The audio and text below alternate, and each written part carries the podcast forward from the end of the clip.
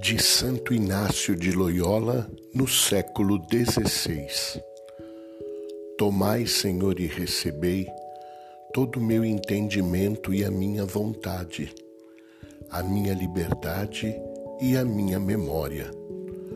Tudo recebi de vós e a vós devolvo. Disponde de tudo conforme a vossa vontade Dai-me o vosso amor e a vossa graça, e isto me basta.